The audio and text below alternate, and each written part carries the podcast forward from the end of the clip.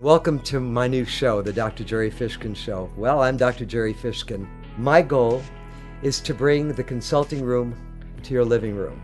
Your feedback will help make this show a show not for me, but for you.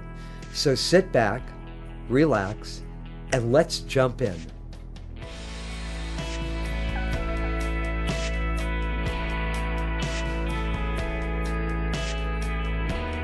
In studio guest today is Dr. Mark Kingston Levin, physicist and author, and I might say Renaissance man as well. A little history about Dr. Levin. Uh, he was born and grew up in Vermont with many winters spent in Florida as a child. As a teenager, he wrote poetry, served as a lifeguard, and played football. He currently enjoys sailing, exploring underwater caves, snorkeling, writing science fiction, and other pursuits. After working on the Apollo and Mars projects, he decided to return to school to study under the uh, Nobel laureate Paul Dirac, obtaining his PhD in quantum mechanics from the University of Miami in 1971. Then Dr. Levin founded two companies and served as science advisor to then President Gerald Ford.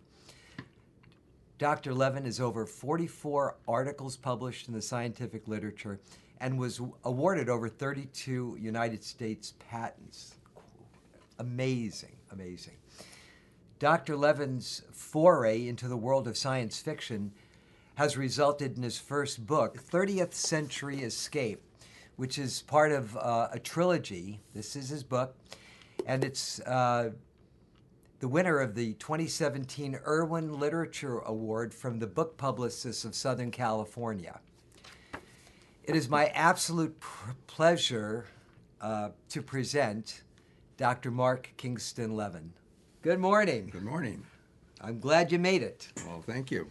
So, you wrote a book about somebody living 900 years from now. Yes. All right. It's hard enough living in the now. Yes. Tell us about the the, the, the 900 years, and tell us a little bit about your book Okay. And uh, the protagonist. Uh, you've sent me some great information, but I want our, our people to know Sure. all about this book. Well, her name is Jennifer, okay. and uh, she's uh, kind of burned out because she's been an undercover agent for a secret society of scientists who are combating uh, the uh, Sindos, who have a tendency to want to take human rights away from the humans who made them. And uh, unfortunately, there was this mistake in their DNA. But one of the her grandfather actually developed a virus which will cure that mistake and, and, and not hurt them.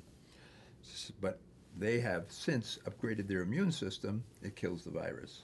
So they have to go back in time to fix it. And uh, Jennifer is, um, she's, she's doing a lot of different things. Um, but she is an undercover agent, and um, she's in deep cover, and she has a very close relationship with a senator who's a Sindo. Now, But- what is a Sindo? A Sindo is a um, genetically altered human in the embryo stage. They do uh, genetic engineering. For example, there's a, a bacteria that is able to, to uh, against radiation, it's able to repair its own chromosomes that get damaged. They use that gene to upgrade the embryo, and they also upgrade their strength, upgrade their speed, and upgrade a number of other things. And the people were developed in the 27th century, the Sindos, in order to settle planets on uh, Tau Ceti and uh, a few other nearby solar systems. Uh, maybe there's uh, you know 150 years to get there and things like that. So the lifespan of the average human at that time is 800 years. That's this is 900 years from in now, the future, right? right? Okay, so you're going to live 800 years. To live 800 years. It's hard enough living like 75 years. Well, I don't years. know. It's it's pretty. I, I'm I'm not willing to give it up yet, and I'm 76. So I I want to live longer, and people want to live longer, and, and there are little uh, and symbiotes. They're little nanotechnology that take the uh, chromosome. There's a thing on your chromosome that, if you uh, measure it, it wears out, wears out, and that's your lifespan. Okay. But if you have symbiotes to repair it, your lifespan can be significantly larger. Where do I buy one? Well, it's a, you you got to wait till 900 years Oh, or God. 700 years Oh, in the future, and gradually they learn how to do this, and they also do some genetic engineering so that uh, you, you would improve your um, organs. Your but eventually, system, your organs, yeah. But eventually, those organs have to be replaced, and in the, by the 30th century, they've been doing it for several hundred years already. There's a company here in San Diego, well, Southern California, that is working on 3D printers in order to make your organs. So we can make me an organ using a 3D printer out of So- plastic. Uh, not out of plastic, out of living systems. Really? Yeah. Living material. They take, yeah, they, they use stem cells. Isn't that amazing? Yeah. So, Mark. Uh, okay, so this gal is under deep cover. Yeah. Okay. And she's burned out. And she's burned out. Her, Do they have Uh, psychologists in those days? Yeah, they- 300, I mean, 3,000. they a do, they do, and uh, she needs help, but she doesn't go for it right at the moment because she's in combat situation. She's being, uh, she's under attack, although she kind of planned this.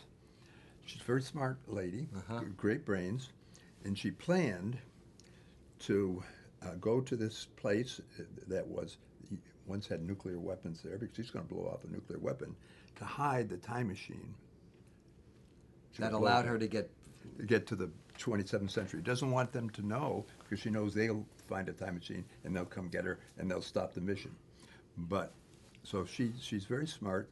So she, everybody else thinks that she's going to commit suicide because Right. she's trapped and she had said and put signals out that that's what they were going to do. They were going to make a mass protest because they don't they're, they're taking away their rights. And she found out that there's a plan to put they're making this chemical there's already manufacturing it.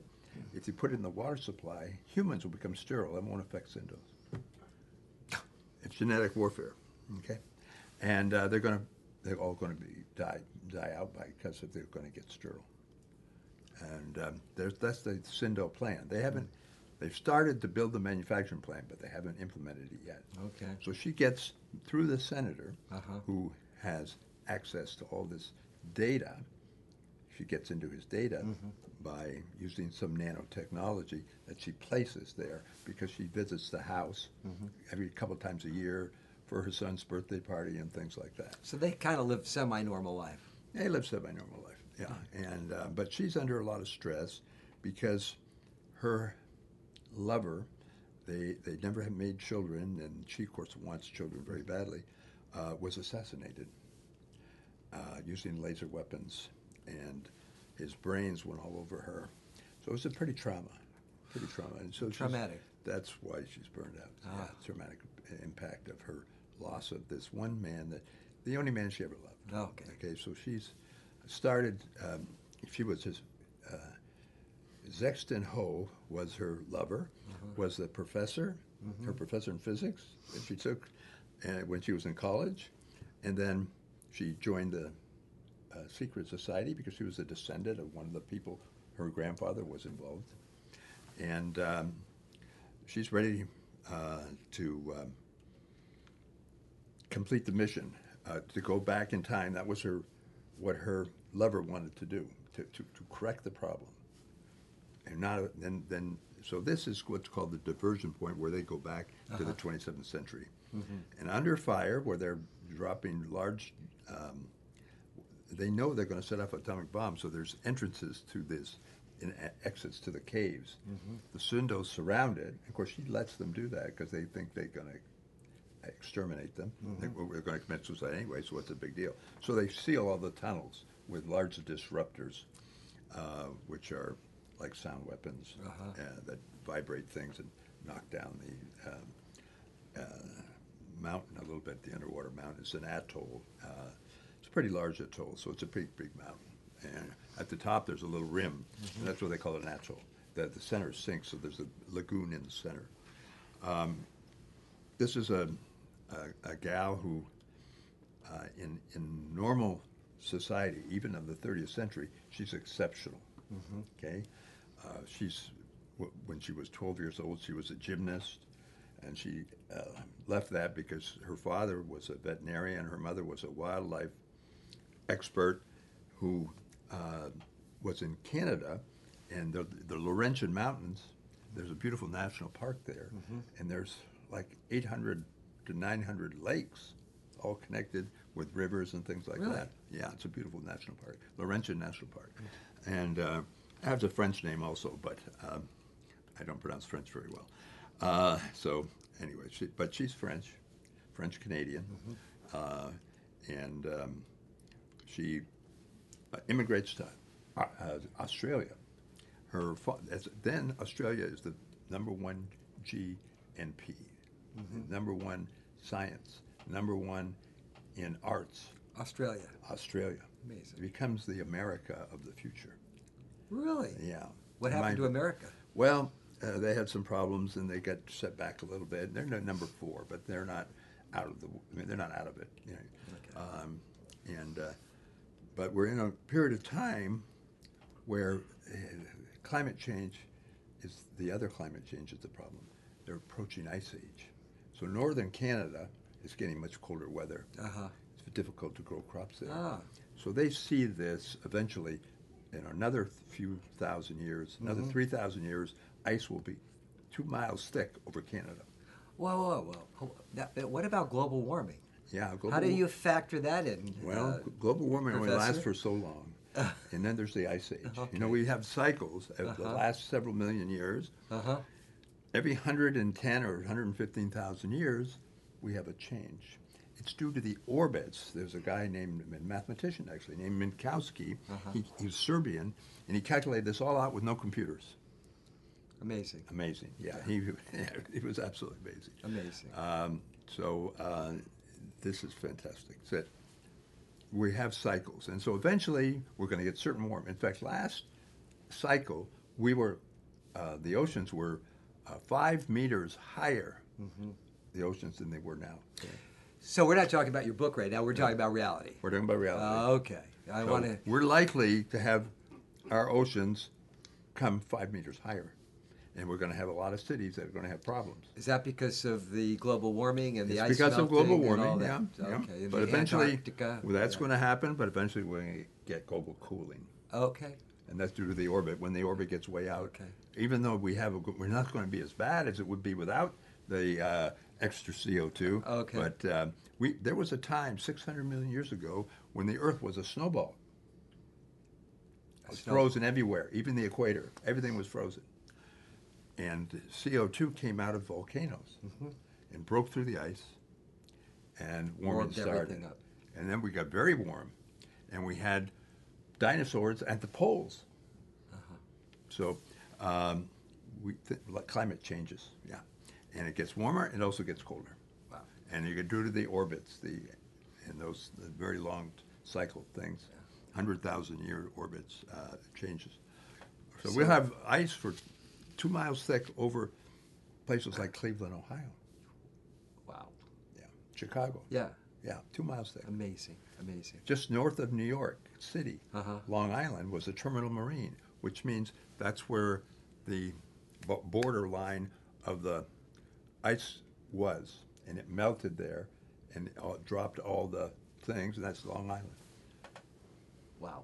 So we got away from your book a little Yeah, a bit. little bit, We don't yeah. want to give the uh, ending away. No. We want to encourage people to read it. Yes.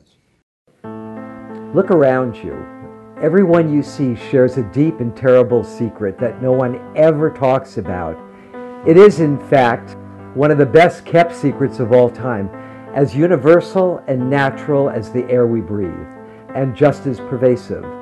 No one is immune to it.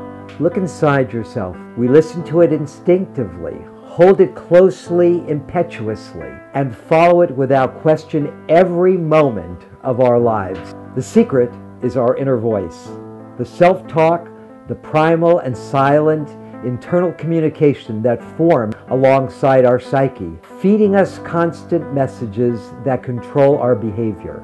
We hear it, but we can never see or feel or detect it in any other way. If you'd like to learn more about the relationship of early life abuse, trauma, neglect, violence, and its relationship to addiction, please pick up a copy of my new book, The Science of Shame and Its Treatment, available at the bookstore or online. Thank you very much. Addiction is the greatest public health crisis of our time and the number one killer of young people in America today. At Beginnings Treatment Centers, we offer safe, modern, effective treatment for substance abuse and addiction. Minutes from the beach in beautiful Orange County, California, Beginnings offers comfortable surroundings, private chefs, and a dedicated clinical staff. Beginnings makes recovery possible for you and for your loved ones. Don't wait until it's too late. Call 800 387 6907 right now for a free confidential assessment. I think I want to ask you to tell our people out there because you are so fascinating in the talks that we've had uh, prior to our, our, our taping today. Yeah. Uh, your history, uh, who you are, what informed you to be Mark, to be you. Yeah. Well, I, I, was very lucky that my mother was a poet, my grandmother was a journalist, and later an editor of Vermont Life, and um, they encouraged me to write. I wrote poetry when I was 15, even 14. I first published at 14. Mm-hmm. So I, I, did, you know, I love poetry, and I read my mother's poetry, and uh-huh. I was influenced. But I was also interested in journalism at that time. Uh-huh. But I made a decision, I think, um, that to, to, study science. And uh, it's just because I got very curious. My senior year, I had this great science teacher. His name was Buck, Mr. Buck. And I had a little lab in my basement, okay? And we were working on rockets, too. In fact, we won the state rocket championship. and um, you, never blew anything up on it. Well, I did a few times. yeah, I did. Uh, but anyway, we got we got he was my mentor uh-huh. and helped me. My job. Everybody had a job. Okay, somebody had nose cones, somebody had relays and electronics, okay. and my group effort. My it's group effort, and my job was to put together the rocket motor. Okay, and I chose to use the, the, the early stage. We used what's called rocket candy, sugar and perchlorate, ammonium perchlorate and sugar. And it's really tricky making it, but you, you have to melt it all. And then you let it harden. When it's in the hot stage, you got to make sure you don't overheat it or it blows it up. blows up, yeah. And uh, I had a couple blow up, but I only made real small ones. But when I made the big one, we had a six foot rocket. I was really careful. And then I went with ammonium perchlorate and a butyl rubber. Mm-hmm. It's, it's, like an eraser. So you put it in ammonium perchlorate in the eraser, use 20% of the butyl uh, rubber. And then it's much safer because the butyl rubber melts, it's a liquid, and then it hardens. You, by heating it, you harden it. So you don't have to heat it that much, and so it's much safer. So I did that. At 15, you're a rocket scientist. Yeah, I'm 16, I guess, 16. when I when I actually, okay. Yeah, I, and um, when I was a senior, I think I was 17. So um, we went to Virginia for the uh, national champions. There's a place out there where there's, you know, it's a military base, and they had the national championship there. We went, and we had a bad time because our rocket went up. We had two stages and came straight down. it, the switch didn't work, the mercury switch. That was my fault. The motor worked fine, but it went straight down into the ground, uh, like six feet in the ground. Mm-hmm. Yeah, so it was a little bit scary, but um, we were kind of disqualified for the competition because it didn't work. Yeah, but anyway, that was my senior experience when I was about 17 years old, um, and it was in this. It was in the summer, actually, uh, June. And it was hot and warm, and. Um, and you were that kid who actually lived in both sides of your brain, the yeah. creative side on the right, and the the linear, technical, uh, theoretical stuff on the left. Yeah. Yeah, but I I I wasn't that great at it till I got to college. It, things got easier for me when I went, went to college, mm-hmm. and then when I went to graduate school, they got even easier. So, because I absorbed it better, because I was interested. It was all a matter of Mr. Buck getting me interested in science, giving me a project, and helping me make that project happen. Did, was he like a mentor to he you? He was a mentor. Yeah. Without him, I probably would have gone a different way. Would have become a journalist or something. He got me really interested in doing experiments uh-huh.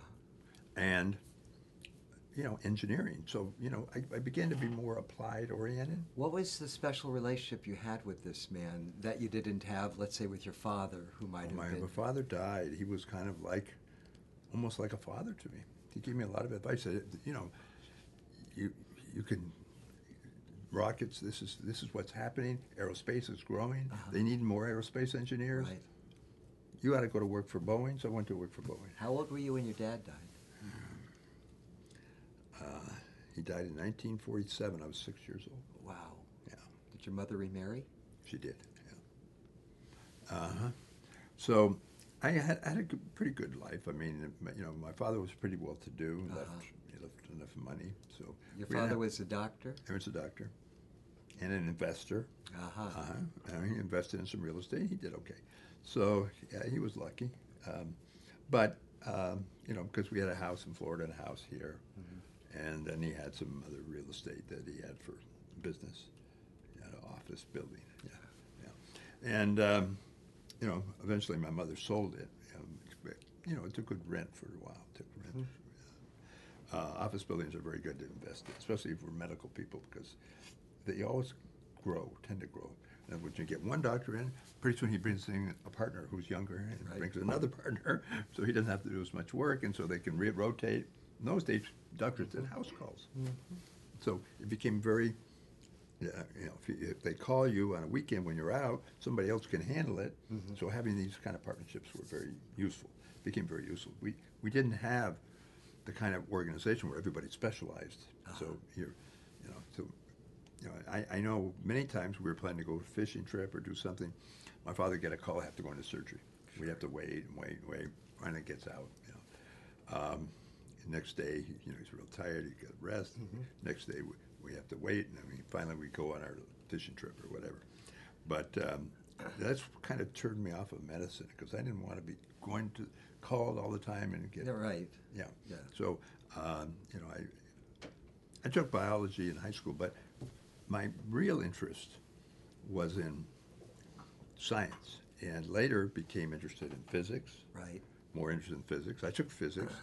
But I like I like chemistry more because I liked making the fuel, and you'll see the rockets go off. So that piece never left you. No, never. From the me. time you were a little boy and that excitement about that rocket and that fuel, Yeah, yeah, that did it. Yeah. that was it. That was it. I, I just drove me to learn more about how science works and the fundamentals. And then eventually I got interested in how the fundamentals, and you get into the particles. And Right. at first we thought they were just protons, Right. neutrons, and electrons. But you take the proton apart, you have these quarks. You take the neutron apart, and you have different quarks. Uh huh. And um, so, you know, it became interesting. You, then, you, then, of course, there was the search for the boson, right? Um, Peter uh, Higgs, um, a scientist in England, a friend of Dirac's, uh, predicted the standard model using Dirac's equation and said there should be a boson.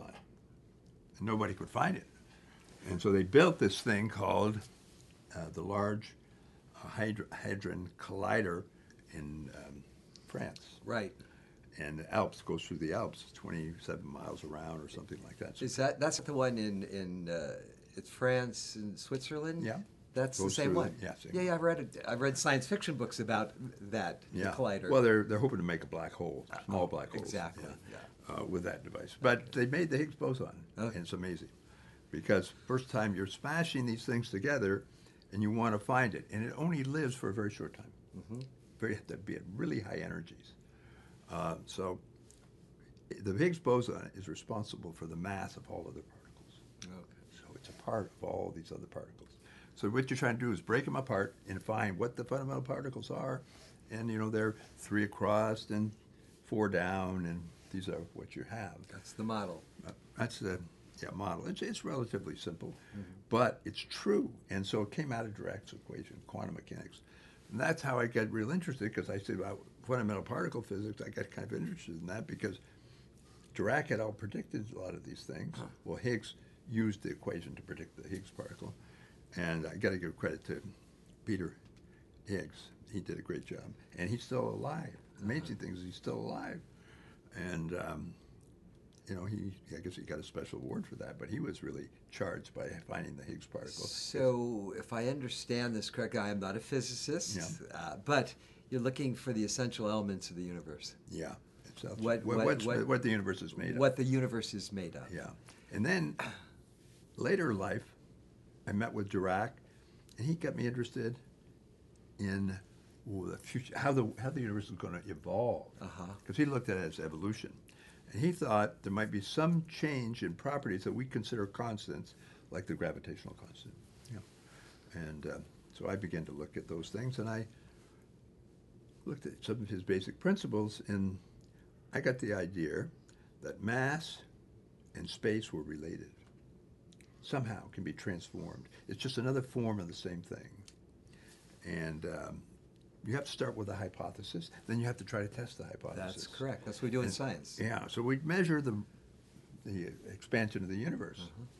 And we find out that um, the universe is expanding at an accelerating rate. What's causing that acceleration? Space is not, Einstein was the first to realize that space is not nothing. It- Uh-huh. It, can warp, Uh huh. and gravity waves is, is a disturbance in the, in the, in the space. So, for those watching us today, what does this mean? Well, it means. I'm in- always looking for the deeper meaning. Okay, you it know, means but- that we have a means to do time travel. Oh. It leads, that whole theory leads to time travel. Uh huh. Okay? You- in- and uh, in the book, a little bit of it's explained. She does it for a PhD. Okay. She comes to the, she has three PhDs in her time, and uh, she looks very young, and she wants to to adapt to the culture. The best way is to go to a place that she's been. She's a professor at the University of Hawaii in the 30th century. She wants to go to Hawaii because it feels comfortable. She loves it there. So she goes to Hawaii, and she doesn't have any any any uh, date. Uh, um, what do you call yeah, uh, records? Graduate records doesn't have any of these things. So she takes tests and gets into graduate school. Oh, She, okay. she has an IQ that's higher than Einstein's, uh, and um, you know, pretty um, athletic woman as well. Mm-hmm. So because she, you know, of her training, she once saved the life of this fellow called um, Senator Grotto. Later becomes Prime Minister of Australia. That's in the second book. Okay. That But- hasn't been written yet. Yeah, it has. Oh, it has been It's written. It's going to be published next month, Oh, wonderful. March twenty seventh. Fantastic. That's Okay. number two of the trilogy. Number two of the trilogy. Oh, okay. It's all done. The cover's done. Everything's done. It just has to go through proofreading, and that should be done. Then it's the last stage. You go to somebody who it's called book design. Right. It's really just formatting. Okay. They format your book Yeah, for yeah, you. They charge you a thousand dollars or something. Um, but that's what writers uh, have to go through if they self-publish. If you go to a publisher, like my, my brother does, no problem. Uh, Yeah. They take care of all the Yeah, details. yeah, yeah, I. Yeah. But they want to pay you a small amount. Yeah, the royalty. that's okay. Yeah, it's okay. That's really he okay. makes more money than I do. he's young. Uh-huh. Yeah. And he, he's also been very successful as a bestseller, best-selling author. So rather than giving the ending away, well, we can't because it's a trilogy. Um, for those watching that that may have a creative bug. Yeah. Now you come from the world of science, but you've always been inspired by literature and writing. Yeah. W- What can you tell our folks watching us? Because you know we got we, we may have children Yeah. kid, young folks watching us, or maybe a housewife. Who knows Right. who's watching? But uh, we all come as writers we all come from a certain place in our spirit or our soul that causes us to want to express something deep inside of Yeah, us Yeah, and it's fun to write. So Yeah, I think, you know, for me, it's just fun. Uh-huh. I, I love science, and writing Right. about science fiction right is just my imagination of what the future is going to be. I may not be right. I don't think anybody could be 100% right. No, of course not. But I, I'm trying to project something that we have to learn how to deal with, which we're going to, our children, our, our, our offspring, eventually are going to live much longer. uh-huh Okay? I think the. did you say like 900 years Eight, yeah, 800 years. 800 years. longer by the 30th century. Oh, okay. But it's going to be a gradual process. all right Within 20 years, I think the girl will be born who will live 150 years. do you really believe that Yeah. wow So just minor changes that are going to happen and probably won't be legal in the United States, but will uh-huh. be done somewhere else. Wow. And they will do things that will increase lifespan. And um, they've done it with animals, so we can do it with humans. Um, and I, I don't want to get into all the things, but there's a, a, a, a protein called NAD. NAD. D, that's a small name for a big long word. Yeah, And um, you took that in mice that were older, Uh-huh. and we made them younger. We made them. They look just like the young mice. Uh huh. Okay, this is going to be something that will be done very soon. In Can I buy this for me? Uh, probably, if you go to the chemical store, that probably you could buy, find it on the internet. Probably. NAD? NAD. Yeah, yeah, yeah. and uh, it'll make me younger. uh, made, made mice younger. I don't know what it's going to do to humans. Hasn't been, hasn't been tested on humans yet. They're going to first go to uh, monkeys, and then later maybe to primates, uh, Mm-hmm. Okay. apes. But it hasn't been done. But if- that's done, then they'll do it on humans. Oh, okay. So this very, it takes a while. So, to finish up, I know uh, there's a just a huge amount of information here. What would you like to leave uh, our viewers knowing about you, your writing, the universe? This is your time. Okay, it's my time. Well, It's your uh, time. Yeah, I think this. I, I've also written book three, by the way. It, it's written, but it's not been edited. Okay, so as soon as this one gets published, I'll have the other one edited. Lovely. Uh, but uh, And by the way, we're going to put it all on the screen and how everybody can get a copy Yeah. of a 30th Century Escape. Fascinating read. yeah, you know, the, the best place is Amazon because right now I have a relationship with Amazon. Let me put it they up have again on the screen. Yeah, And we'll, we'll, we'll flash it on the screen Yeah. with, with all of that. and Amazon has an exclusive. They have. Uh, Okay. yeah, so it can, you can get it from time. Amazon. It's how much? Yeah, it's uh, two ninety nine for the ebook and fourteen ninety nine for the paperback. Folks, you can afford it. It's a great read. And I think that uh, if you want to expand your, your mind and your, and get out of the everyday, I think it's, it's definitely worth taking a look at 30th Century Escape by Dr. Mark Kingston Levin. Oh, thank you very much. Uh, I really appreciated the opportunity to talk about science in the book. And uh, one thing about this uh, character, she does have some psychological problems. She goes into deep depression. Depression. Depression, yeah. Do they have psychiatrists and all of that to help Well, them? They have she's chemicals. In, she's in the. She goes back to the 21st century, March Uh-huh. uh, 2015, and she has to survive on that island Uh-huh. by herself for till four and a half months when this airplane, uh, amphibious airplane, actually it's a albatross, it's an amphibious aircraft, uh, comes. They're going to do research on this island and do take samples and send it all back to France. So it's about kind of some of the stuff I did when I had that company. So I, I, I write what I know about. Right. We all write what we know about. I have to. I have to. Or fantasize about. Or fantasize, yeah. I mean, the future we don't we don't know. Of course. uh, it's all fantasy, um, but it's based on science, so that's what we mm-hmm. call it, science fiction. Yeah. Uh, it's based. Everything I do there is based on some real scientific theory, which deals with the expansion of the universe, which led to time travel. I think you'll see people talking about, you know, gravity waves are distortions in space time. Mm-hmm. So space is something, and if there are those waves, space cannot it has energy in it mm-hmm. it can be converted right so you can't get something from nothing Right. so something has to make space. In my opinion okay? And uh, it might be black holes and maybe supernovas. It, it's got to be something. Could be collisions of neutron stars. All three of them could be. So something makes space because we're expanding at such a rapid rate. I think that that rate won't continue forever or everything would fly apart. I think what's going to happen is we'll end up with a universe of all black holes. They will start merging and merging and merging. In some point, they'll reach a critical mass and will make a white hole, become a white hole. A white hole is the opposite of a black hole. The Big Bang was a white hole. Uh-huh. And that will reveal everything.